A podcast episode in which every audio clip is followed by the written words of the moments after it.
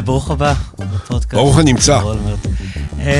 אני הייתי רוצה אולי שהשיחה הזאת לא תתעסק כל כך בנושאי השעה, בהכרח, כי האופי של פודקאסטים זה שלפעמים מקשיבים להם גם עוד שלוש שנים וארבע שנים, ואם אנחנו... או שלא מקשיבים להם בכלל. לפודקאסט הזה מקשיבים, ולפרק איתך בטוח שיקשיבו. נראה. אני די אופטימי לגבי הפרוספקט הזה. אבל אני כן רצה לשאול אותך, אני קראתי עכשיו לקראת השיחה שלנו את האוטוביוגרפיה שלך במלואה. אז הרבה דברים צעדו את עיניי, כאלה שלא דוברו, חלקם סתם נושאים שיש לי עניין אישי בהם, וחלקם מאוד רלוונטיים.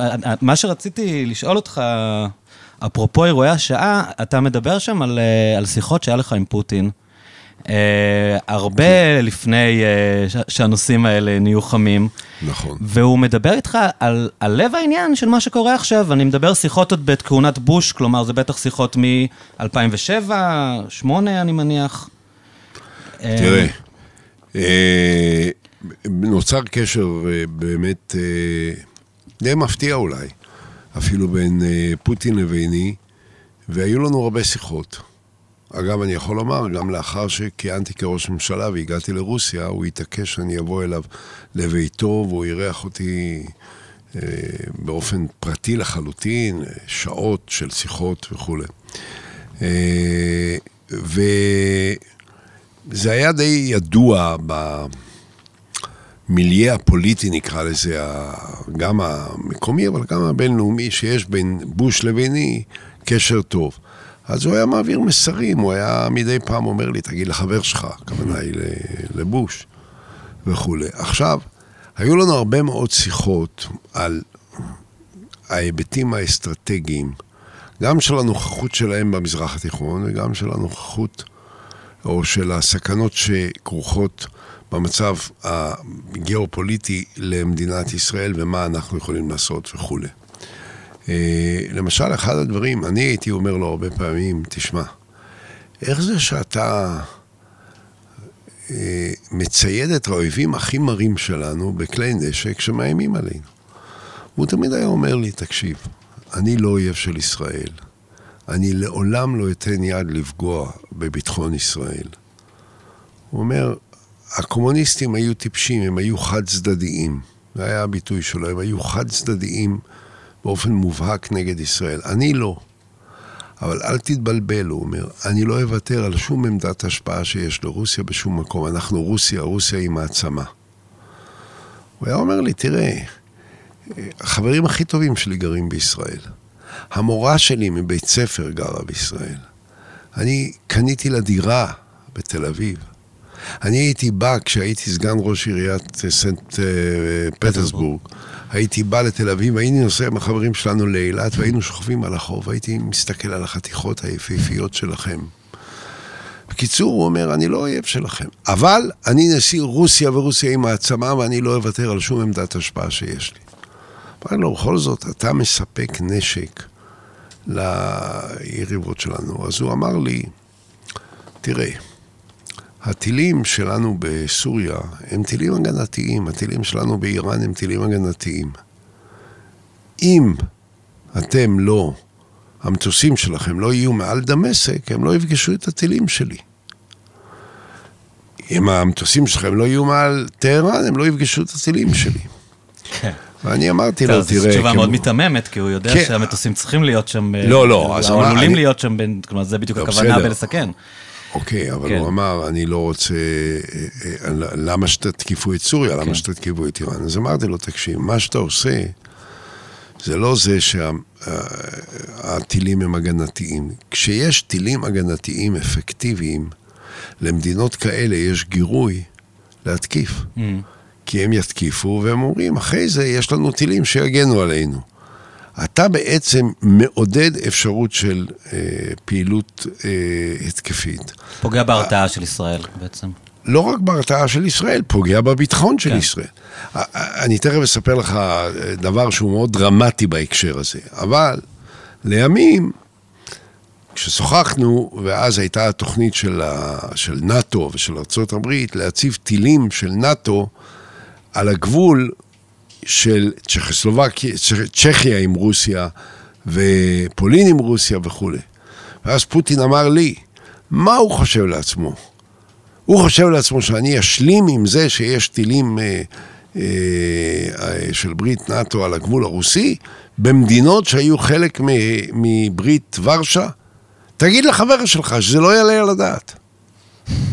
אמרתי לו, אדוני הנשיא, למה אתה צריך להיות מוטרד? זה טילים הגנתיים. אם המטוסים שלך לא יהיו מעל ורשה או מעל פראג, הם לא יפגשו את הטילים האלה.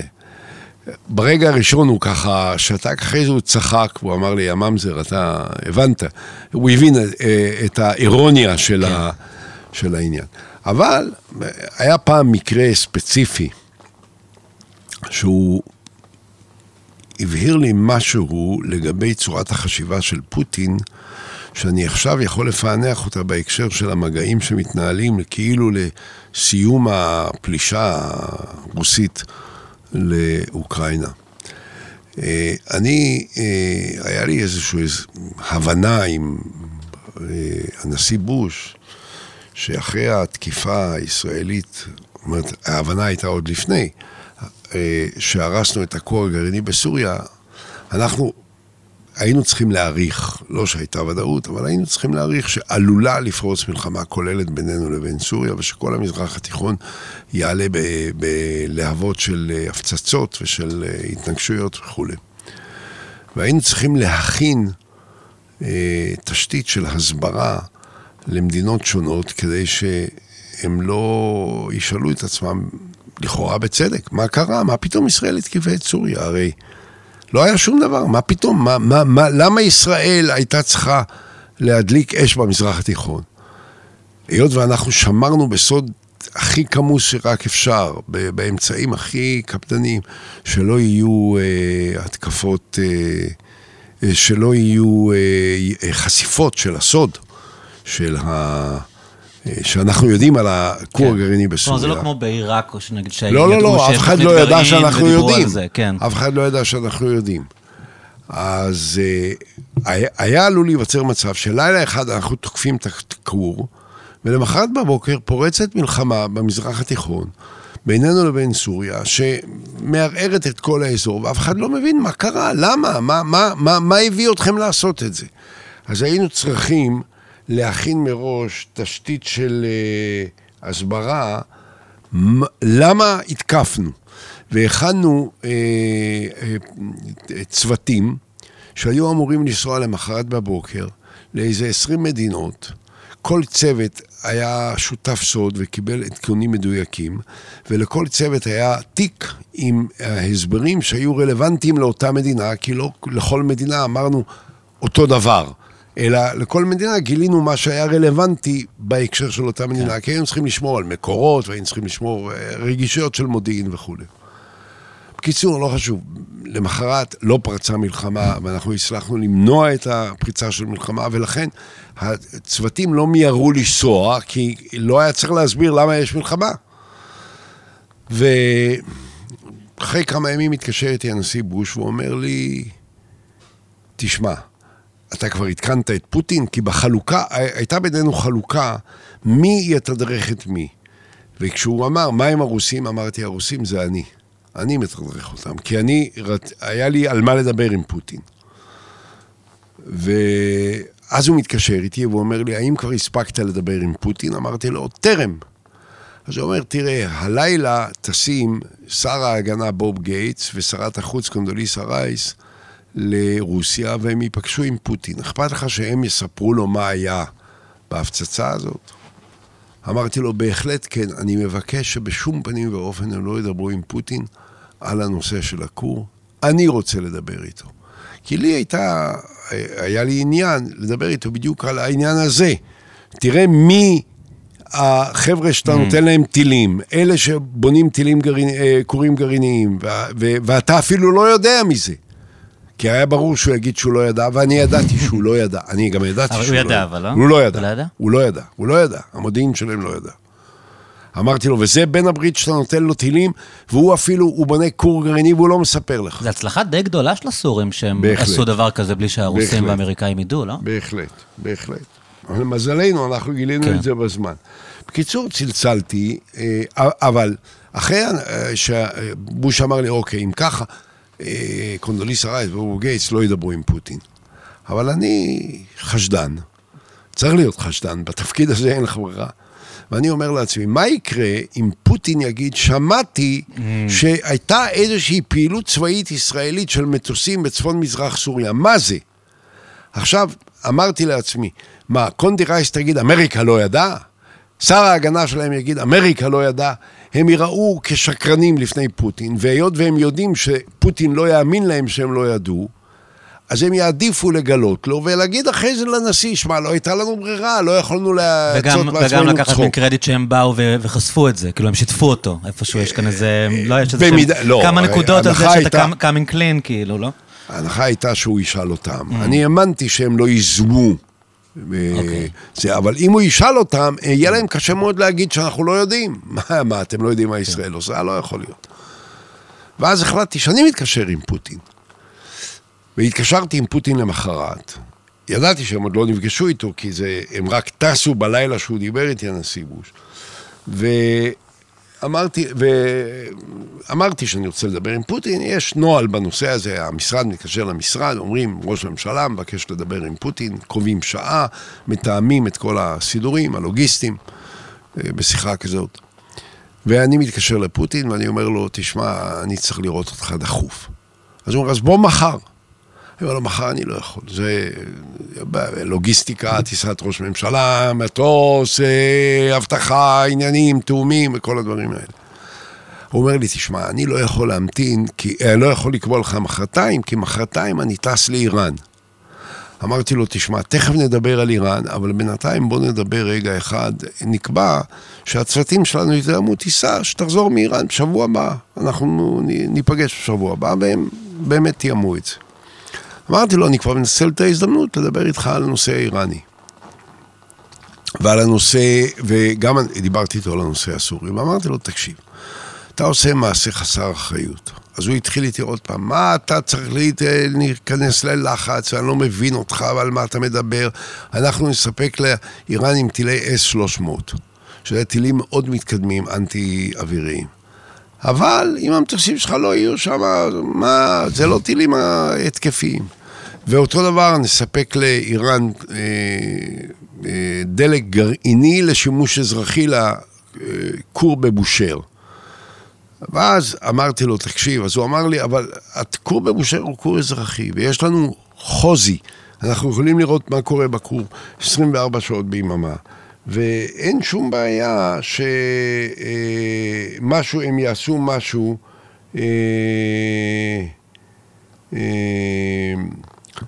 שיכול לעשות ניצול לרעה של העניין. אמרתי לו, תראה, הם ילמדו להשתמש בדלק גרעיני, לימים הם יעבירו את זה לתוכנית הצבאית, ואתם תהיו אלה שמספקים להם את התשתית לזה. אותו דבר אם תילי שלוש מאות. קיצור, אמרתי לו מה שאמרתי, הוא שמע מה ששמע וכו'. הוא נסע למחרת, אחרי יום, הוא נסע ל... לאיראן. אני עוקב אחרי המודיעין, מעניין אותי לדעת מה הוא מכריז שם, כי הוא היה צריך להכריז שהוא מביא להם את הטילים, שום הכרזה, שום דבר. לא על הטילים ולא על הדלק. שמע מאוד מוזר. טוב. אחרי יומיים טלפון, הנשיא בוש על הקו. הנשיא בוש אומר לי, אהוד, my buddy, יעני, החבר שלי. אני אומר לו, מה נשמע? הוא אומר לי, כל הכבוד לך. הישג אדיר, הישג אדיר, אני מלא הערצה. אני אומר לו, על מה אתה מדבר? הוא אומר, תשמע, דיברתי עם פוטין. פוטין אומר לי, אני שאלתי את פוטין, מה קרה שלא הודעת על הספקת טילי ה-אס שלוש מאות לאיראן? ועל הספקת הדלק הגרעיני, כי זה היה נושא שבשבילו הוא נסע, והיה ברור שזה העניין שעומד על הפרק. הוא אומר, אני אגיד לך את האמת, אומר לו פוטין. ערב טיסתי, דיברתי עם אהוד אולמרט, והוא שכנע אותי לא לעשות את זה. אז פוטין אומר לי, כל, אומר לי בוש, כל הכבוד, הישג אדיר. אני צוחק. אז פוטין שואל אותי, בוש, סליחה, שואל אותי, למה אתה צוחק? אמר לו, תגיד לי. אתה באמת חושב שאני שכנעתי את פוטין? מה רצית שפוטין יעשה? שהוא יגיד לך, אתה שכנעת אותי? כן. הרבה יותר נוח לא להגיד איזה אולמרט אחד מישראל וזה... אבל אני לא מתכופף מול האמריקאים. כן, אני לא מתכופף מול האמריקאים. כן. זה מסביר לי למה פוטין היה מדבר עם בנט, דווקא עם בנט, בעניין של האוקראינים, גם אם בנט היה מרשה לעצמו להתקיף את רוסיה הרבה יותר חריף מכפי שישראל גמגמה בהתחלת הדרך. כי לפוטין נוח להתפשר עם מישהו שלא נראה להיות גורם שמאיים באמת על רוסיה. מאשר לעשות את זה עם האמריקאים, שכל אחד יגיד, נכרעת למעצמת העל, האמריקאים חזקים, הם יכולים לה, להבהיל אותך וכו'. כדי להשלים את כל הסיפור, הרי בוש צלצל אליי, כי הוא אמר לי שקונדי רייס ובוב גייטס, שר ההגנה, עומדים לבקר ברוסיה, והם ייפגשו עם פוטין, ואולי הם יתדרכו אותו. מסתבר שכשאני דיברתי עם פוטין, ואמרתי לו, אני צריך לדבר איתך בדחיפות, הוא כבר הניח שאני רוצה לדווח לו על משהו, אז הוא לא שאל על ישראל את בוב גייטס ואת את קונדי רייס. אבל... בספר של בוב גייטס, שהוא מספר את זיכרונותיו, על תקופת כהונתו כשר ביטחון, הוא מספר על הנסיעה שלו עם קונדי רייס ובוב גייטס, ש... ושלו עם קונדי רייס, לפוטין. והוא מספר, היה דבר מאוד מוזר. אנחנו באנו אליו ללשכה בשעה שנקבעה, וחיכינו למעלה מ-עשרים וחמש דקות. זה מאוד חריג ומאוד לא לפי הפרוטוקול ש... שני אנשים הכי בכירים חוץ מהנשיא בממשל, מחכים עשרים וחמש דקות בחוץ לפגישה שנקבעה בשעה מסוימת. הוא אומר, נודע על זה לעיתונות האמריקאית, והעיתונות האמריקאית עשתה מאיתנו קציצות. תרשו את זה כהשפלה? אמרו, השפיל את שרת החוץ ואת שר ההגנה, ואיך הם יכלו לעשות את זה. הוא אומר, האמת היא מאוד פשוטה. פוטין יצא אלינו עשרים וחמש דקות באיחור, ואמר, אני מאוד מאוד מתנצל על זה שאני אה, איחרתי, אבל הייתה לי שיחה מאוד חשובה עם אהוד אולמרט בטלפון. אז זאת הייתה השיחה שהוא דיווח עליה. הנה, אולי זה פוטין. רק שנייה. אז אה, אה, כותב גייטס בזיכרונותיו, בספר שלו, דיוטי. כן. הוא אומר, פוטין יצא אלינו, ואומר, אני מאוד מתנצל שנתתי לכם להמתין, לא התכוונתי, אני לא רציתי לפגוע בכם וזה, אבל הייתה לי שיחת טלפון מאוד חשובה עם אהוד אולמרט. אז זה הכל מתחבר להכל. מה שהיה הוא שזו הייתה השיחה שאחרי זה הוא דיווח עליה לבוש, שזהו. אבל ההקשר שהוא רלוונטי למה שאתה שואל כן. עליו עכשיו, זה שבמתח הזה שיש בין מעצמת על... כמו ארצות הברית, לבין רוסיה, בסיטואציה שבה האמריקאים קוראים לו רוצח, וחושבים שהוא צריך לעוף מתפקידו, ומכריזים על סנקציות שפוגעות בתשתית המאוד בסיסית של הכלכלה הרוסית וכו'.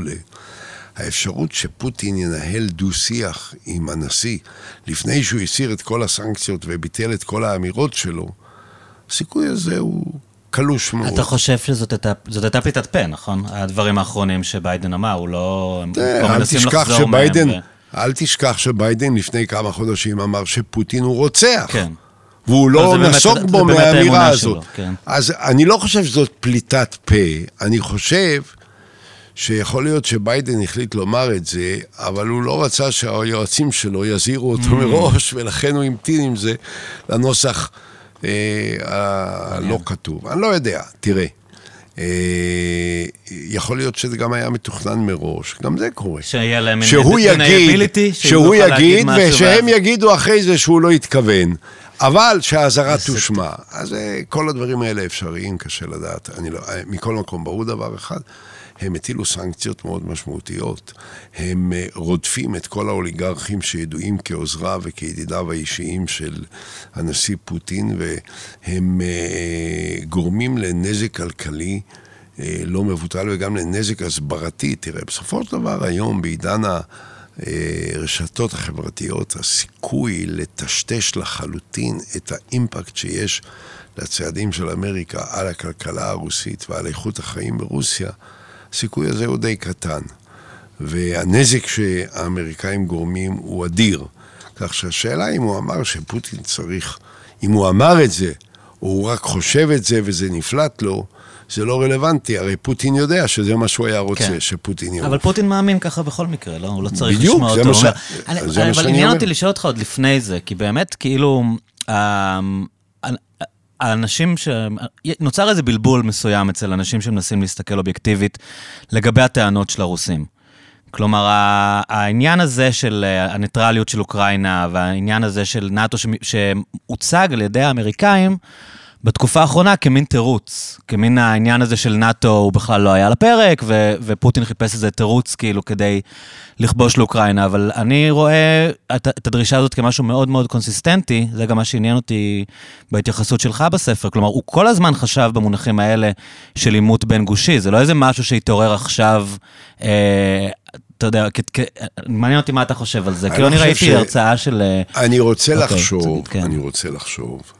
שהוא לא חשב על עימות בין גושי, אלא הוא חשב על איזון בין גושי. Mm-hmm.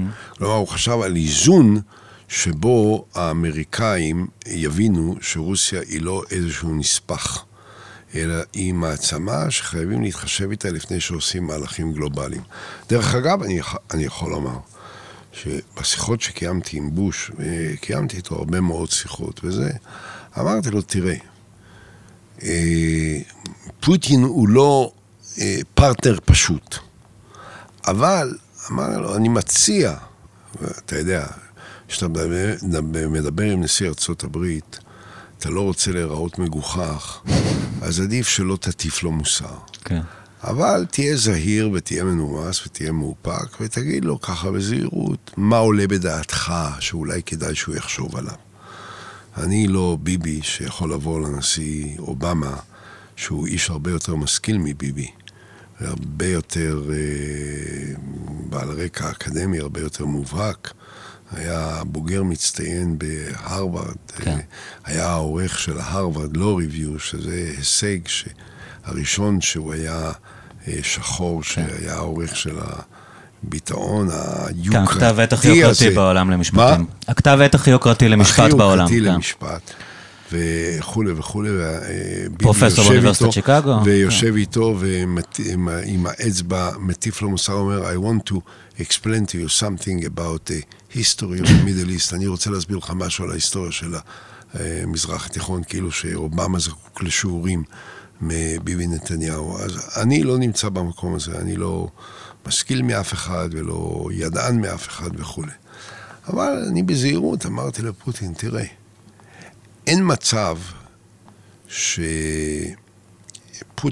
יסכים לש... להיות בקסיט דרייבר במכונית שלך, אמרתי לבוש. זאת אומרת, הוא לא, הוא לא...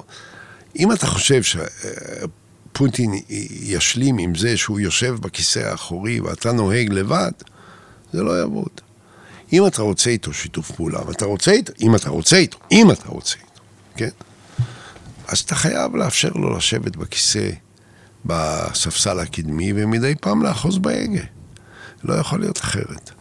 אז פוטין אמר, בוש אמר, כן, אנחנו מתכוונים לאשר את כניסת רוסיה לארגון הסחר העולמי. לא, להגיד שזה... Game changer. Game changer, נראה לי קצת מופרז. אבל מכל מקום, זו הייתה דעתי ככה, שחלקתי את ההתרשמויות שלי מפוטין, גם עם הנשיא בוש.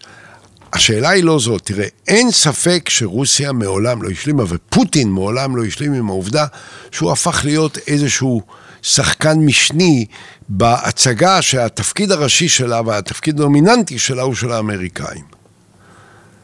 השאלה היא, מה עושים כדי לשנות את זה? איך משפרים את הכלכלה, איך משפרים את המנהל הפנימי, איך משפרים את איכות החיים ברוסיה, איך משפרים את ה... תהליך הדמוקרטי ברוסיה, איך יוצרים עוצמה לרוסיה שנובעת מתוך איזה שהם תהליכים נורמטיביים, ולא על ידי איזשהו מהלך צבאי. תראה, לכאורה לפוטין הייתה סיבה אה, להרגיש לא נוח עם העובדה שכל המדינות שהיו חלק מברית ורשה, עכשיו הופכות להיות חלק מברית נאטו. אבל הערכת מצב ריאליסטית של מישהו הייתה מובילה אותו למסקנה שיש סכנה ביטחונית של ממש לרוסיה, שאוקראינה או פולין, או רומניה, או צ'כיה, עומדות לפתוח בהתקפה, בהתקפת טילים מפתיעה, בלתי צפויה נגד רוסיה, הרי היה ברור שזה לא אמיתי, אין דבר כזה. לכן השאלה היא לא אם לפוטין היו סיבות להיות לא מרוצה מהמדיניות, ה... באופן אובייקטיבי אני אומר, בהחלט לכאורה אפשר היה להבין את הרצון שלו ל... ל... להיות אה, אה, יותר לעומתי, אבל להקצין את זה עד כדי פלישה צבאית מן הסוג הברוטלי הזה שבא לידי ביטוי, אני חושב שהוא הפריז בעניין הזה. זו הייתה טעות שהוא בסופו של דבר עלול לשלם לה במחיר של עצם, עצם שלטונו. אני לא פוסל את זה. צריך להבין משהו. המחיר שרוסיה נראה, נראה שרוסיה משלמת, המחיר, אני עוד לא יודע להגיד באיזו מידה זה אמיתי, אנחנו חיים ב... במציאות שבה הדברים הם מאוד דינמיים ומאוד משתנים והכל יכול להיות, אבל מאוד יכול להיות שהרוסים בתוך רוסיה, שכבות שונות, כולל השכבה הצבאית, תגיד לו עד כאן, עד כאן. גם מספר העבדות, והעובדה שאחרי למעלה מ-שלושים ימים, הם עוד לא הגיעו לשום הישג קרקעי דרמטי, שיכול לערער את, היצ... את השלטון הנוכחי באוקראינה, ואת שיתוף הפעולה שלו עם המערב.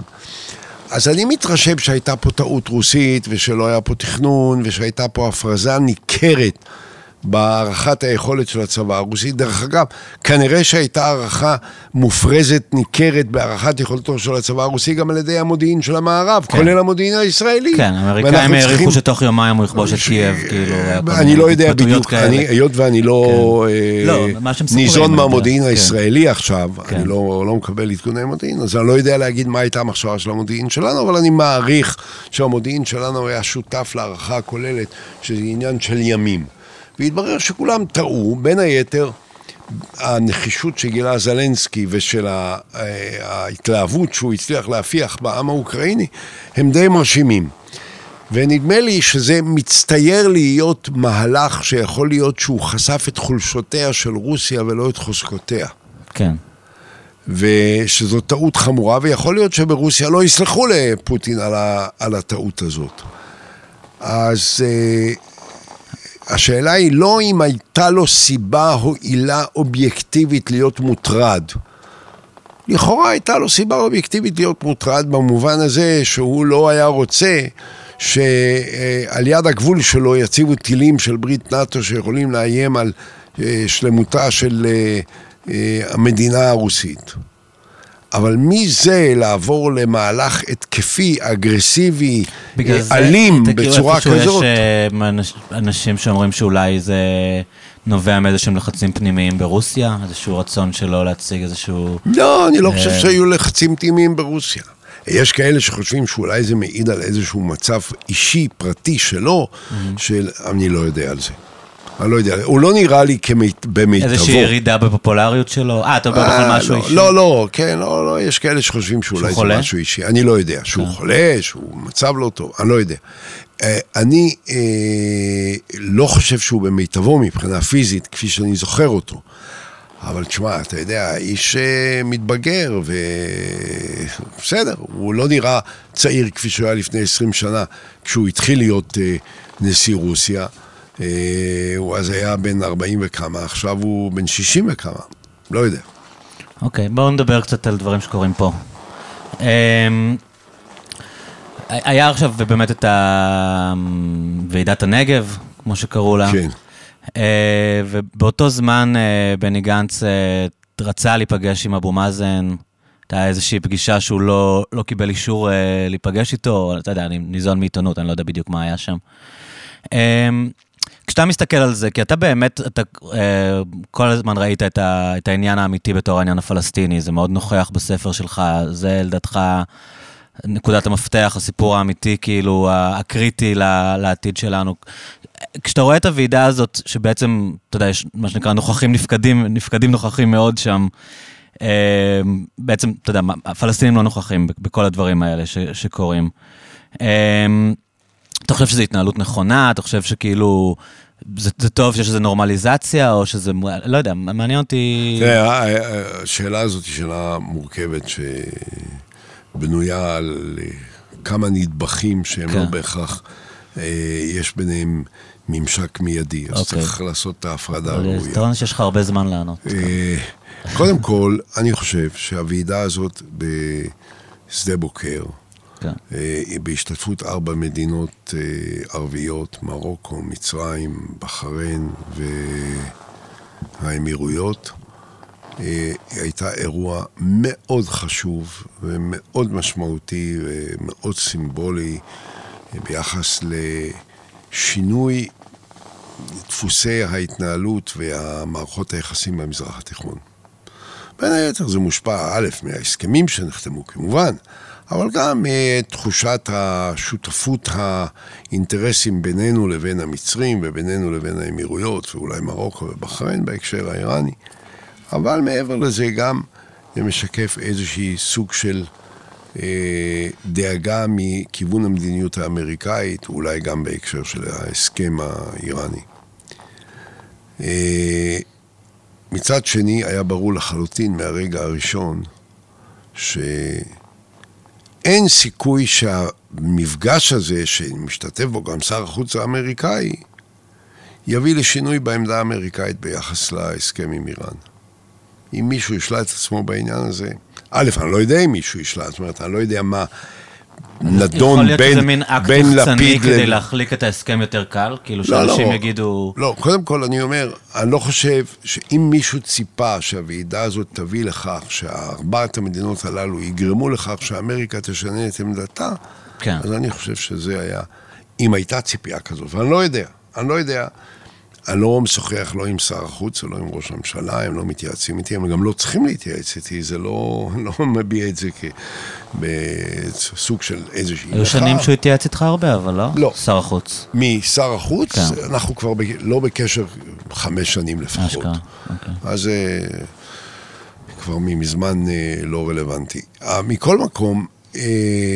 אני לא יודע מה היו הציפיות, אבל אם היו ציפיות שישראל תהיה, או שהכינוס הזה יגרום לכך שארבעת המדינות ישפיעו על אמריקה, זה נראה לי לא, זה נראה לי הזוי ולא רציני. אני חושב שיש יותר סיכוי שהאמריקאים רצו בקיום הוועידה כדי להרגיע את בנות בריטן במזרח התיכון, שהם לא זונחים אותם גם כשהם חותמים הסכם עם איראן, ושאמריקה תמשיך להיות... אחראית לביטחון כל המדינות הללו בכל נסיבות שיכולות להיווצר בעתיד. זה לפי דעתי הייתה מטרת הוועידה, ומבחינה הזאת אני מניח שכל ארבעת המדינות ביחד וכל אחת בנפרד שמעה משר החוץ בלינקן מספיק התחייבויות לביטחונן העתידי כדי להרגיע אותן. אבל ההפך לא היה צפוי שישמע, שהאמריקאים יגידו שהם נסוגים בהם מהאפשרות. יכול להיות שלא יהיה הסכם עם איראן, אני אומר במפורש, יכול להיות שלא יהיה הסכם עם איראן, בגלל שהאיראנים יקשיחו את עמדתם, או האיראנים יקשיחו את הדרישות שלהם. אבל אני לא חושב שאמריקה תשנה את עמדתה. אז זה דבר אחד. עכשיו השאלה היא, איך כל זה משתלב בנושא הפלסטיני. תראה, קודם כל, אם זה הנושא על סדר היום, אז העולם מתקיים לא... בזיקה בלתי פוסקת יומיומית לנושא הפלסטיני. יש עוד נושאים והם מחייבים תשומת לב, וזה בסדר שדנים בהם. אני עצמי חושב שהזנחת הנושא הפלסטיני פועלת לרעת ישראל ולא לטובת ישראל. גם שר החוץ האמריקאי בערב הפסגה התבטא גם במפגש שלו עם נשיא המדינה וגם במפגש שלו עם ראש הממשלה, שאמריקה ממשיכה לתמוך בפתרון שתי המדינות, כלומר העניין הזה לא ירד מסדר היום. אבל זה לא נהיה מין סיסמה כזאת שכבר אין להם ציפייה מישראל לעשות כלום, הם אומרים את זה כי הם צריכים להגיד את זה? לא, אני חושב שהם רוצים להגיד לישראלים, וזה הנקודה, הם רוצים להגיד לישראלים, אל תתבלבלו. אנחנו לא ירדנו מן העניין, ו-sooner than later, מוקדם ממאוחר, אנחנו נחזור לזה במלוא העוצמה, ושלא תבואו בטענות שלא הזהרנו אתכם. זה לפי דעתי, אני מעריך שמה שקרה. אבל צריך לזכור עוד דבר, וזה מאוד חשוב. צריך לזכור שבאופן אובייקטיבי, הממשלה הזאת, גם אם יש בה גורמים שרוצים, ההרכב שלה לא מאפשר לה באמת לעשות משהו בנושא הפלסטיני. בנט, לפי דעתי, לא רוצה. גדעון סער, לא רוצה. עכשיו, בלעדיהם אין ממילא ממשלה. איתם אין אפשרות לעשות דברים.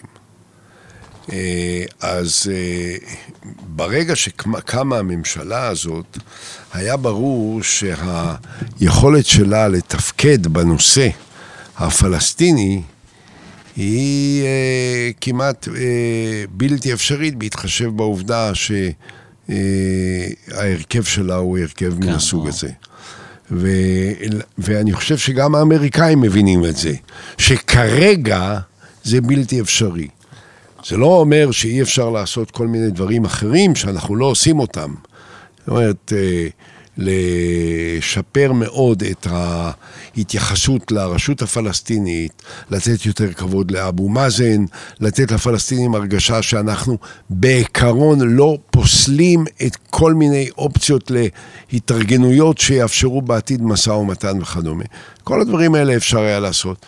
לצערי, בנקודה הזאת, הרגישות של הצדדים, של בנט מצד אחד ושל הגורמים האחרים מצד השני, היא שוחקת מאוד את התדמית של הרצון לעשות את הדברים האלה. אז עכשיו באמת הדיון מתעורר סביב העניין של ההקפאה בפועל של ההתנחלויות שגנץ הצליח לעשות במשך תקופה, ונראה ש... אז ש... כן, ש... אז הלחץ שמופעל על בנט הוא כזה שהוא אה, אה, מאוד אה, מערער את היכולת שלו, להמשיך את שיתוף הפעולה עם גנץ בנושא של הקפאת ההתנחלויות. אתה חושב שלבנט היה נוח עם זה? כאילו, עם ההקפאה הזאת? לא היה לו נוח, אבל זה היה מחיר שהוא היה מוכן לשלם כדי להמשיך לקיים את הממשלה שלו. ועכשיו, ככל שהזמן הולך ומתקצר לקראת החילופין האפשריים בינו לבין לפיד, מטבע הדברים, שהוא יהיה פחות פתוח לשכנועים שיכול להשתמש בהם אה, אה, בנט, אה, גנץ, כך שאם אתה שואל אותי, זאת אה, בעיה, אה, אה, השאלה היא כמה גנץ נחוש להתעקש על הדבר הזה, כי הוא מאמין בו, לא כי הוא אה, כועס על זה שבנט הוא ראש ממשלה, ושיאיר לפיד הוא ראש ממשלה החליפי, ובעצם גנץ יכול היה להיות ראש ממשלה בקונסטלציה אחרת, ואולי אפילו עכשיו, אם הוא יענה לכל הפיתויים שמציעים לו מהצד של הליכוד. אז מעניין שהוא הגורם הכי סובלני כלפי הפלסטינים, זה מתוקף התפקיד כשר ביטחון? לא, כי הוא לא צויר ככה על המפה הפוליטית. כלומר, נראה שהיחסים הפלסטינים יותר חשובים לו מללפיד, נגיד, או יותר עסוק בזה לפחות. אולי זה פועל יוצא של התיאום הביטחוני, אבל... באג'נדה הוא ניסה לפחות לרוץ כמין ימין לייט, והיום הוא נראה... ימין לייט, הוא נשאר ימין לייט. הוא לא ימין קיצוני, בנט הוא ימין קיצוני, גדעון סער הוא ימין קיצוני, הוא ימין לייט, הוא בערך... תראה, מה זה ימין לייט? הוא אף פעם לא היה משהו אחר.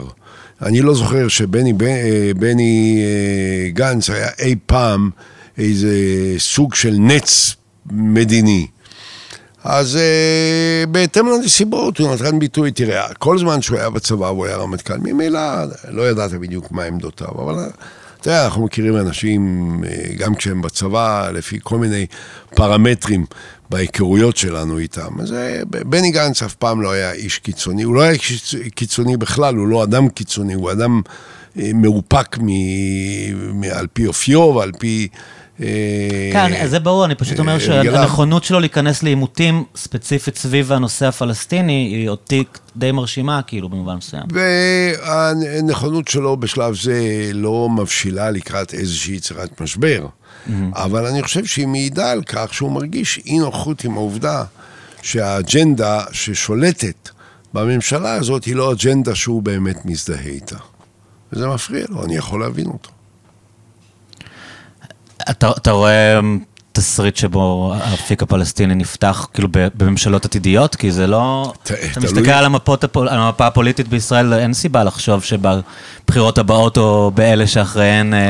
אני חושב שיש לנו איזושהי מראית עין מטעה לגבי הרכב הכוחות הפוליטיים. הרכב הכוחות הפוליטיים מושפע במידה מכרעת מהתדמית של מי שהוא מצטייר להיות מועמד אפשרי לראשות ממשלה. Uh, העובדה היא שבנט מכהן כראש ממשלה, ולפי דעתי אגב מתנהל בצורה די מרשימה בנושאים לא מעטים, אבל יש משהו שלא מצליח להבקיע את התקרה שבה הוא נמצא, ולכן לכאורה מצטייר של הגוש שנקרא גוש ימני, יש uh, אופציות יותר גמישות להקים ממשלה בעתיד. לפי דעתי, אם היה מועמד אחר לראשות הממשלה, שהוא יותר אטרקטיבי, יותר קריזמטי, יותר נוכח בתודעה של הציבור, מאשר אה, בנט, זה היה אחרת לגמרי. האשליה הזאת שהמדינה הזאת מכורה לעמדות ימין קיצוני, היא אשליית שווא, היא הגזמה פראית, היא לא נכונה. זה, ו... אבל זה קצת עניין של מיתוג, לא? כלומר, אנשים... מגדירים את עצמם היום כימנים, גם עם העמדות שלהם, אתה גם כותב על זה בספר, וזה היה מאוד נוכח, כאילו, בהתנתקות, המהירות שבה אנשים אה, שהצביעו ליכוד כל החיים, היה להם קל להקל את ההתנתקות. אה, אז אני, אני גם חושב שזה נכון מאוד לגבי, אה, לגבי ההתיישבות בגדה, לא חושב שלרוב האנשים בישראל יותר מדי אכפת, כאילו, מה, ממה שקורה שם, למעט באמת הדתיים הלאומיים, גם לא מתנחלים שבהם להם מאוד אכפת, אבל אני חושב שלרוב האנשים, כולל מצביעי הליכוד, זה לא מאוד מעניין אותם, כאילו, מה, מה שקורה בגדה, אבל עדיין, יש את העניין הזה של להיות מועמד ימין, כלומר, המיתוג הזה. אני חושב שיש הרבה מאוד אנשים, שזה לא מעניין אותם, באותה מידה, אם יעשו משהו, ואם לא יעשו משהו. Mm-hmm. כלומר, גם אם היו עושים מהלך עם הפלסטינים, שהוא מנוגד לתדמית של מה שרוב הציבור תומך בו, גם אז רוב הציבור היה מקבל את זה ומשלים עם זה. אני משוכנע שאילו התוכנית שאני הגשתי, בשעתו שהייתה far reaching, מרחיקת לכת יותר מכל דבר אחר, שאי פעם הוצאה על ידי ראש ממשלה הישראלי, אני חושב שגם אז אה, הציבור, אם הפלסטינים כמובן היו מצטרפים לזה ותומכים בזה, רוב הציבור היה מזדהה עם זה ותומך בזה. ו... אבל מצד שני, תראה, אני, אני אצייר לך את זה בהקשר שבו הדברים יהיו כאילו הרבה יותר, אה, נקרא לזה, אה, תוססים או סקסיים אם אתה רוצה. תאר לעצמך, עלו יתואר שאנחנו עומדים עכשיו על בימה של נניח אה, ברכת הסולטן. יושבים שם שמונת אלפים אנשים, זה די הרבה. והראשון שמדבר הוא ראש הממשלה נתניהו, ראש הממשלה לשעבר. והוא אומר, ירושלים הנצחית, המאוחדת, לתמיד, בירת ישראל, הבלתי מחולקת וכו', וכל הקהל צועק לו בי, בי, בי, בי, ומוחה לו כפיים, ובהתלהבות וכו'. אחרי זה עולה לבמה מישהו אחר, אם אתה רוצה אני, אבל זה לא חייב להיות אני, מישהו אחר. הוא אומר, תקשיבו, מה יש לנו עם, עם מחנה הפליטים שועפאט? מה יש לנו עם ג'בל מוקאבר? מה יש לנו עם עיסאוויה? למה אנחנו צריכים ש-שלוש מאות אלף ערבים יחיו על חשבון הביטוח הלאומי של מדינת ישראל, ויהיה להם חופש תנועה מלא בכל שטחי מדינת ישראל, והם יהיו תושבי ירושלים? בואו נוציא את האזורים האלה מתחומי ירושלים, והם לא יהיו תושבי מדינת ישראל, ולא יהיו תושבי ירושלים, ולא יחיו על חשבון הביטוח הלאומי שלנו וכו'. כל הקהל יצעק, אהוד, אהוד, וכו' וכו'. אותו קהל, אותם אנשים, זה אחרי זה. אז אני אומר, אם היינו עושים הסכם עם הפלסטינים, שהיה כרוך בין היתר גם בשינוי המתאר המוניציפלי של ירושלים, כן? הציבור היה מקבל את זה, הציבור לא מטומטם, הציבור יודע את האמת, שאין שום קשר למחנה הפליטים שועפאט, ולכפר עקב, ולבית חנינה, ולשייח' ג'ראח, ולכל האזורים האחרים. הציבור יודע את זה? בוודאי שהציבור יודע. אז זה סיסמה של... הציבור יודע את זה, אתה יודע למה? יחלק את ירושלים אתה כזאת אפקטיבית. אז אני אומר לך, יש סיסמה כזאת, ויש סיסמה כזאת, וכשחיים על... אבל אם הציבור היה מבין את מה שאתה אומר, היית מצפה שהסיסמה שמישהו יחלק את ירושלים, תאבד מהאפקטיביות שלה. סלח לי, כשאני מופיע לפני קהל ואומר את מה שאני אמרתי לך עכשיו, אני לא שומע קריאת בוז אחת. כן, אבל אולי זה כי הם לא יודעים את זה, ואז אתה מספר להם והם מגנים. בסדר, אוקיי. כן. זאת כלומר... אומרת שכשהציבור כן. ידע את הדברים, כן. וכו... כמה מהציבור הירושלמי, שאנחנו מכירים, ואני מכיר אותו, כן. אני חייתי שם חמישים שנה, בכלל מבקר באזורים האלה.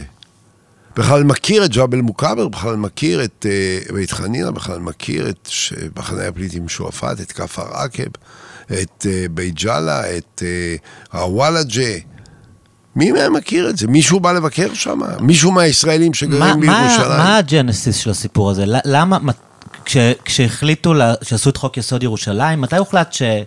מי צייר את הגבולות האלה? ב-עשרים ואחד ביוני אלף תשע מאות שישים ושבע, אחרי מלחמת ששת הימים, החליטו לעשות חוק ירושלים המאוחדת, או איך שקוראים לו, אני לא זוכר בדיוק, והושיבו שלושה אנשים.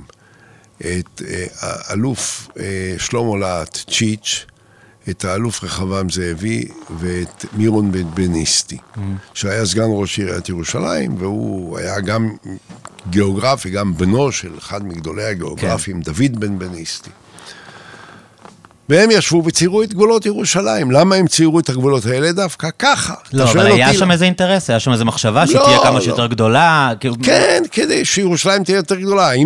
האם אלה חלקים שהיו... האנשים האלה לא חשבו על עצמם כירושלמים לפני, זה היה כפרים שכנים, לא? נכון, הם לא חשבו על עצמם כירושלמים, ואנחנו מעולם לא חשבנו... אבל אמרו להם, אתה מקבל תושבות, אז מה אכפת להם? כאילו, הם כולם שמחו בטח. אני לא יודע להגיד לך מה בדיוק הייתה התגובה הספונטנית של כל אותם אנשים שצורפו להיות חלק מירושלים אז, אני לא יודע, למרות שאני הייתי כבר מבוגר מספיק, והייתי כבר אחרי שירות צבאי, והייתי, אה, אני זוכר את היום שבו פתחו את ה... אה, הרסו את החומות ואפשרו לתושבי ירושלים ממערב למזרח וממזרח למערב להיכנס, אה, אה, ללכת לכל המקומות האלה, ואני זוכר את היום הראשון בכותל המשוחרר, אני כאזרח שהולך בירושלים. אבל אה, אה, האם, אה, האם אה, באותה עת אה, מישהו חשב ברצינות שג'בל מוקאבר או בית ג'אלה או אה, אני יודע או אה, שייח' ג'ראח או... או כן, זה פשוט משונה, היסטורית, איך שלושה אנשים יושבים בוועדה, ואז אנחנו חיים בפלונטרים האלה. תבין משהו, מדינת ישראל, אתה לא יכול לזכור את זה, כי אתה צעיר מדי. אני זוכר את זה היטב, אנחנו היינו כולנו באופוריה. אני הייתי חלק מהאופוריה הזאת, דרך אגב, שלא תהיה אי הבנה, אני לא מנסה לרגע אחד להטיח, להטיף מוסר למישהו, כי אני הייתי חלק מהאופוריה הזאת, ולקח לי הרבה שנים להשתחרר ממנה. אבל... כולנו היינו באופוריה, צריך להבין, אנחנו שבועות קודם לכן חשבנו שמגיע הקץ למדינת ישראל, שחוזרים הימים השחורים של השואה, אנשים חפרו אה, חפירות לקברים אה, המוניים אה, בתוך תל אביב, זו הייתה התחושה, okay. ופתאום קרה כאילו נס, שהיה נחשב כאילו שהשכינה נגעה, בחיילים שלנו, ואנחנו חיסלנו שלוש מדינות ערביות, את כל אה, הכוחות האווירים שלהם, הכל ב-עשרים וארבע שעות, והיינו תוך שישה ימים, היינו בגבולות של מאות קילומטרים מתל אביב, ושלטנו על, פתאום על אימפריה. אז בתוך תחושת האופוריה הזאת, איבדנו את האיזון. ולקח הרבה שנים לחזור לאיזון הזה לרוב האוכלוסייה, אבל לא לכולה, חלק מהם עדיין נשאר באופוריה הזאת. אתה יכול לספר קצת על התהליך שאתה עברת? כי אתה, יש סיפור מאוד uh, מעניין בספר על נסיעה שהייתה לך לדרום אפריקה, אבל אני, אני מניח שזה לא התחיל שם, לא, אבל זה איזושהי נקודה שאתה מציין אותה בתור... Uh... אני, הסיפור של דרום אפריקה מעניין בגלל ההקבלה המסוימת כן. שיש בתדמית שמנסים לייצר היום לישראל בהשוואה למה שהיה בדרום אפריקה. אז לכן הבאתי את הדוגמה הזאת, שהיא כמובן אמיתית לחלוטין, זה סיפור אמיתי שקרה לי בדרום אפריקה, שנסעתי לשם, נפגשתי עם הנשיא, והתיידדתי איתו, והנשיא מאוד רצה שאני אפגוש את ההנהגה של ה-איי אן סי, של African National Council, שזה היה בעצם, או Conference, שזה היה בעצם המפלגה שהנהיגה את התנועת הקושים השחורים לשוויון זכויות בדרום אפריקה, ואחד מה... והנשיא אמבקי אמר לי, אולי אחרי הפגישה שלנו תלך שם, יש איזה מקום שמתכנסת בכל יום שישי אחר הצהריים, ההנהגה של ההנהגה, ההנהגה התשתית שהוא נשען עליה פוליטית כדי לייצב את שלטונו.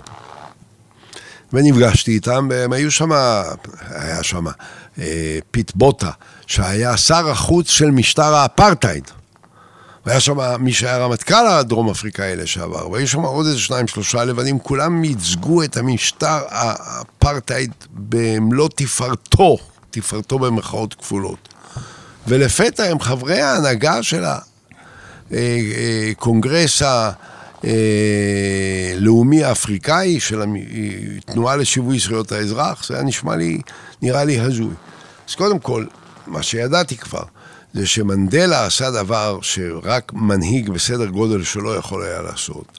הוא הגיע, הוא קבע שלא יהיו משפטים לכל מי שיהיה מוכן להופיע בפומבי מהלבנים של משטר האפרטהייד, האפרטהייד קודם לכן, ויסכים להודות בטעותו ולהתנצל עליה. ורבים עשו את זה, ובאמת כתוצאה מזה לא היו בתי דין שדה, ולא היו הוצאות להורג, ולא היו כל הדברים האלה. עוד למה שעו בזימבאבואה נגיד, או במקומות אחרים. במקומות אחרים, שבהם היה חילופי שלטון כתוצאה מתנועת שחרור שקמה וכו'. אז, ולאט לאט חלק מהחבר'ה שהיו ממשטר האפרטהייד, הצטרפו לה, מנהיגי השחורים, והפכו להיות חלק מההנהגה החדשה של דרום אפריקה. ואחד מהם היה גם מי שהיה שר החוץ המפורסם שלהם, פיט בוטה, ומי שהיה הרמטכ"ל שלהם וכו'. ודיברתי איתם, והם אמרו לי, הם מעריצים את ישראל, הם אוהבים את ישראל, הם קשורים לישראל, הם היו בקשר עם ישראל, ודאי שהם היו בקשר עם ישראל בעברם היותר רחוק. אבל, איך כולם אמרו לי, תעזבו את השטחים, תראו מה שקרה לנו, כדאי לכם לעזוב את השטחים, כי אם לא, כשתעזבו את השטחים, אתם תשלמו על זה מחיר הרבה יותר גדול.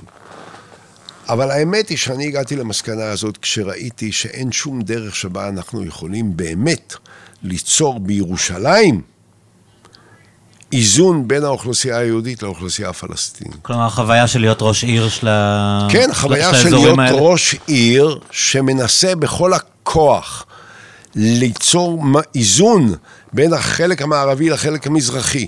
בחלק המערבי אנחנו המאה ה-עשרים ואחת, בחלק המזרחי אנחנו המאה ה-תשע עשרה. ואני רואה שמדינת ישראל לא מסוגלת להתמודד עם זה. זה לא יכולה להיות התמודדות של ראש עיר בלבד, זה צריכה להיות התמודדות לאומית, והמדינה לא רוצה, ויש גם דאבל לשון, כפל לשון, בהתייחסות לירושלים. וזיוף והעמדת פנים. דרך אגב, שבגללה אני חושב שבמהות בסופו של דבר, אם היינו מגיעים להפרדה בין יהודים לפלסטינאים בירושלים, זה היה מתקבל ללא שום בעיה. ואני אתן לך את זה מזווית אחרת לגמרי. כשאני נאבקתי כראש עיריית ירושלים, נאבקתי נגד יישובי הספר שהיו מסביב לירושלים, מה שנקרא יישובי הלוויין, כמו מבשרת ירושלים ומעלה אדומים וגבעון ואני יודע שכל היישובים שמסביב. אמרתי, כל היישובים האלה חיים על התשתיות של ירושלים. כל אלה חיים על הפרנסה שירושלים מספק להם, מקומות העבודה שהיא מספקת להם, על מוסדות חינוך ייחודיים שמספק להם, על רפואה שהיא מספק להם, כל בתי החולים וכו' וכו'. מצד אחד. מצד שני, הם חושבים שהם יכולים לעשות מה שהם רוצים בתחום התכנון, שהם לא מתחשב בירושלים ומתעלם מהצרכים שלה. ואמרתי, יש פה איזושהי, אה, יש פה איזושהי סתירה פנימית שחייבת אה, התייחסות. ו, ואז דיברתי על זה שנהפוך את כל מחוז ירושלים לאזור תכנוני אחד. שומע, כלומר שבה, כמובן יהיה משקל בגלל הגודל שלה לירושלים בהשוואה ליישובים אחרים. לא דיברתי על, על איחוד, לא רציתי שמבשרת ירושלים תהיה שכונה בירושלים, זה לא. מיד התארגנו חבר'ה, פרופסורים, אקדמיים, אנשי ציבור, שחיים במבשרת, שחיו בעבר בירושלים, לפעולה אלימה ממש, נגד הכוונה הזאת, ובתוכה היו אנשי הימין הכי קיצוני שאמרו, ברחנו מירושלים, אז עכשיו אתם רוצים להחזיר אותנו אליה, אליה. כלומר, אלה שמדברים על האחדות ירושלים לנצח נצחים, יורם גאון כזה, אמרו, אנחנו ברחנו מירושלים, ועכשיו אתם רוצים שאנחנו נחזור אליה. אז, אז אני אומר, בוא נסתכל על זה בצורה יותר מאוזנת, ויותר אחראית, ויותר אמיתית. זה לא כפי שזה מצטייר להיות.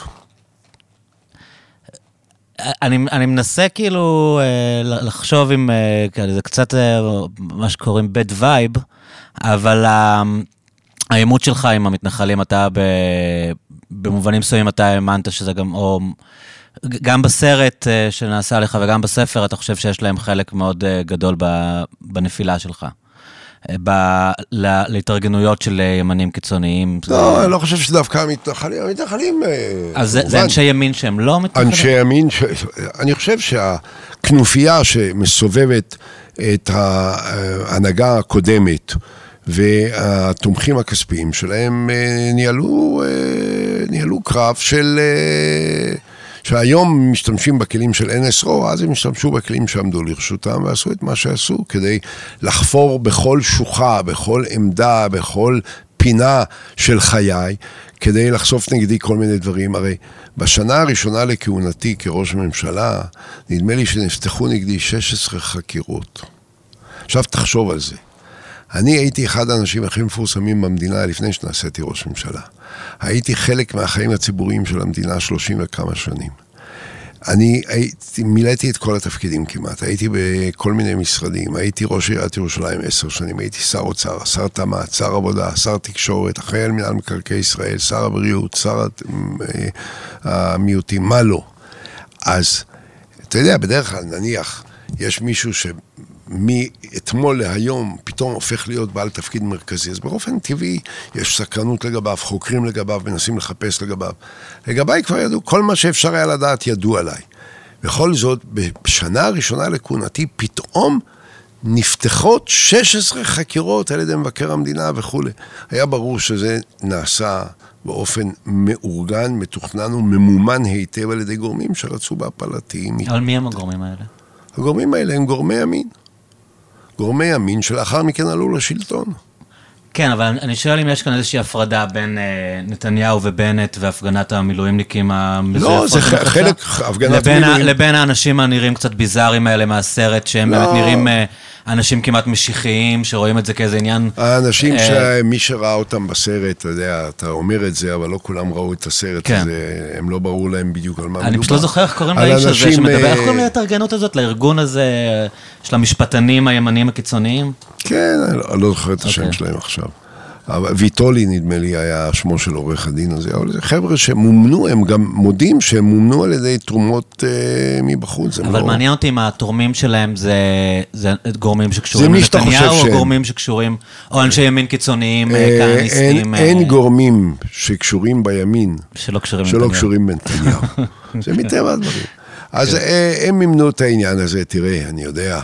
אה, כל מה שהם ניסו לבנות על הפנטזיה, על הדירה שקניתי, על הדירה שמחרתי, על הדירה שקניתי בקרמיה, על הסטודיו של אליזה, על הסטודיו של אליזה, כל מיני דברים כאלה, שזה הכל היה דברים הזויים, שבסוף כולם נסגרו, אבל התהליך שלהם הזין איזה שיח של שחיתות, ושל קלקול, ושל... ושל, ושל מעורבות בדברים שאין בינם ובין טובת המדינה ושום כלום. כמובן שכל זה נכון, רק זה נכון לגבי ראש הממשלה שכיהן אחריי, לא לגביי. אבל זה בהחלט היה מהגורמים שהביאו בסופו של דבר לזה שנאלצתי להתפטר. יש לך איזושהי טינה לבנט על התפקיד שלו, או שהוא היה בן אדם שממלא הוראות מבחינתך? כי אני מדבר על ההפגנות האלה של המילואימניקים, שאנחנו יודעים היום שהם היו. אתה יודע, אני חושב... ובנט הפעיל אותם בשביל נתניהו, מה הוא היה שם, מנכ"ל הליכוד? אני לא יודע, היה לו איזה תפקיד שם... אני חושב היום על העובדה שעברו למעלה מ-חמש עשרה שנה, מאז מלחמת לבנון השנייה, ולא נורתה ירייה אחת מלבנון לכיוון ישראל, שזה הישג אסטרטגי מן המעלה העליונה. ואני אומר לך שאני יודע, לא שאני משער, אני יודע בוודאות, שבקרב גורמי הערכה הרשמיים של מדינת ישראל, במוסד, באמן, בצהל, בשב"כ, בכל מקום, מגדירים את מלחמת לבנון השנייה כהישג אסטרטגי מן המעלה הראשונה. אז אני מסתכל על ההפגנות האלה של אנשים שהולכו שולל, והוטו לחשוב שהם מוחים נגד איזשהו דבר. זה היה מין מחשבה שמשחזרים את שבעים ושלוש, את מוטי אשכנזי. ובסוף התברר להם שמי שמממן אותם, ומי שבעצם מריץ אותם, ומי שמייצר אצלם את התסיסה הזאת, זה גורמי המין קיצוניים שסדר היום שלהם שונה לחלוטין מסדר היום של האנשים האלה שהפגינו. בנושא הזה של התפיסה של המלחמה, אני מאוד, מאוד התעניינתי בפרקים שאתה מדבר על, ה, על התקשורת. באמת, זה אני, לא, זה אני מספיק מבוגר כדי לזכור, בניגוד לא, לאופוריה. הייתי, עמדתי על דעתי בשנים האלה כבר. אני ממש זוכר, קודם כל, את ההקטיות של התקשורת. כלומר, אתה נתת את הנאום הראשון שהתפרסם אז, שאנחנו ננצח, אני חושב, הוא נקרא. כתבו עיתונאים, נאום צ'רצ'יליאני, אני, אני זוכר ממש, אתה יודע, היללו אותך ב, ברמה הקיצונית. עכשיו, היה, אתה מדבר שם על, על הטור של ארי שביט, ש, שקורא לך התפטר באמצע המלחמה. אתה, אתה מסתכל כאילו, אתה אומר, באמת, באמת הייתה הרגשה ש, ש, שהדברים לא מבוססים לשום כיוון. כלומר, שמעניין אותי, אני יודע שאין לנו הרבה זמן, וזה דווקא נושא יחסית מורכב, אבל כמה, כמה התפיסה של המלחמה הזאת הייתה קשורה לתקופה שאנחנו, שהתקשורת כבר הייתה מסחרית מאוד, באיזשהו, אמ, המשבר של התקשורת שראינו אחרי, בעצם כבר התחיל בשנים האלה.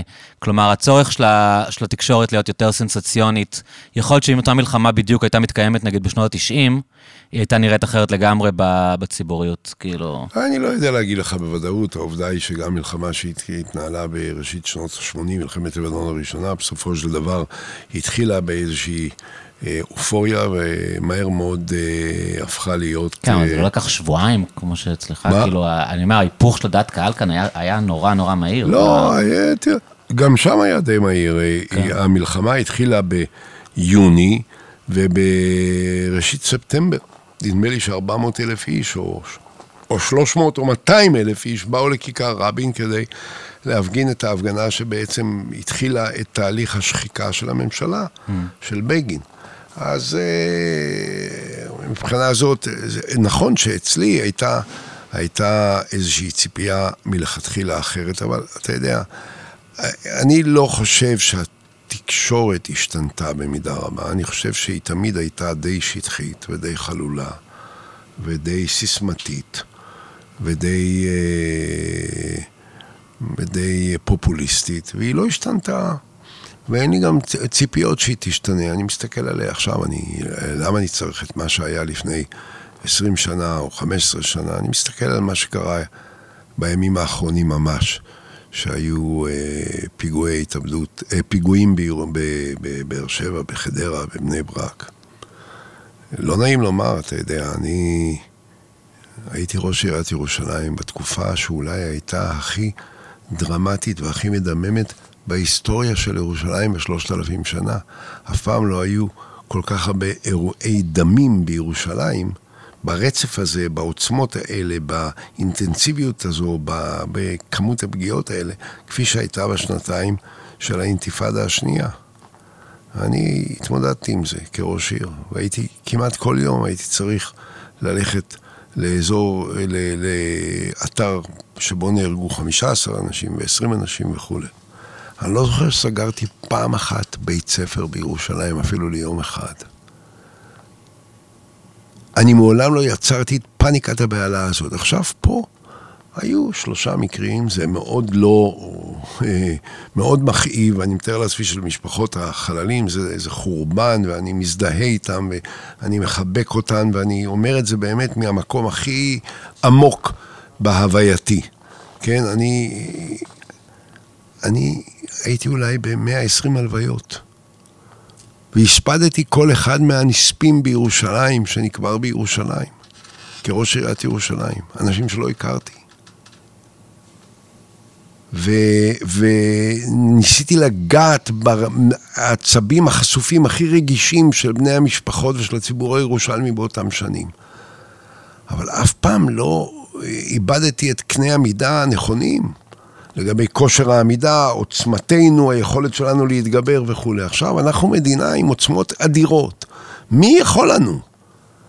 אז אנחנו עושים אה, שעות של שידורי פרסומת לדאעש בטלוויזיה, ערב, ערב, ערב, ערב, עם, עם זירת האירוע, עם אלפי אנשים, ו, ונותנים לכל זב ומצורע, תסלח לי, להגיד מוות לערבים, ואנחנו נהרוג אותם, והם מורסים אותנו, ואנחנו לא יכולים לחיות, ואנחנו... מה קרה?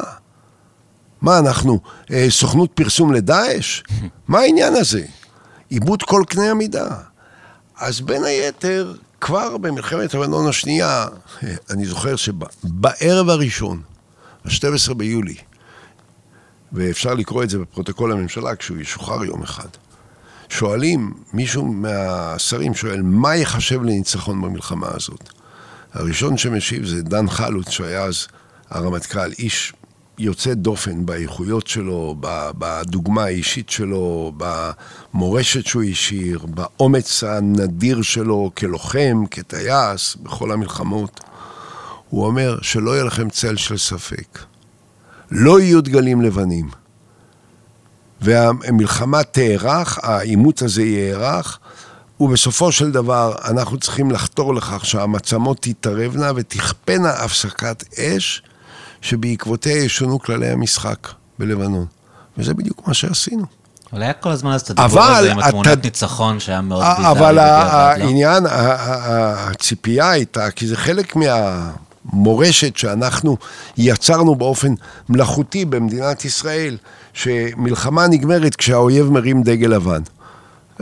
כשנלחמים נגד ארגון טרור זה לא יכול לקרות.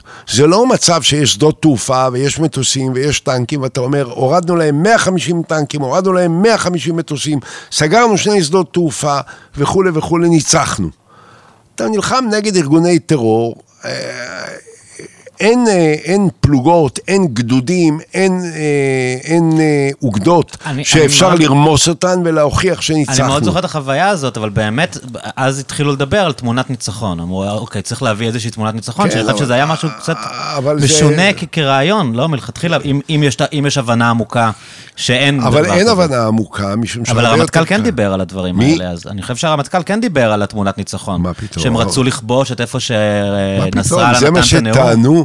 זה מה שטענו נגד הרמטכ"ל כטענת mm. ביקורת, אבל הוא מעולם לא אמר את זה, להפך, mm. הוא זה שאמר שאין סיכוי שירימו דגל לבן. כלומר, יותר הגיע מהפרשנים העניין הזה? בוודאי, וחלק מה...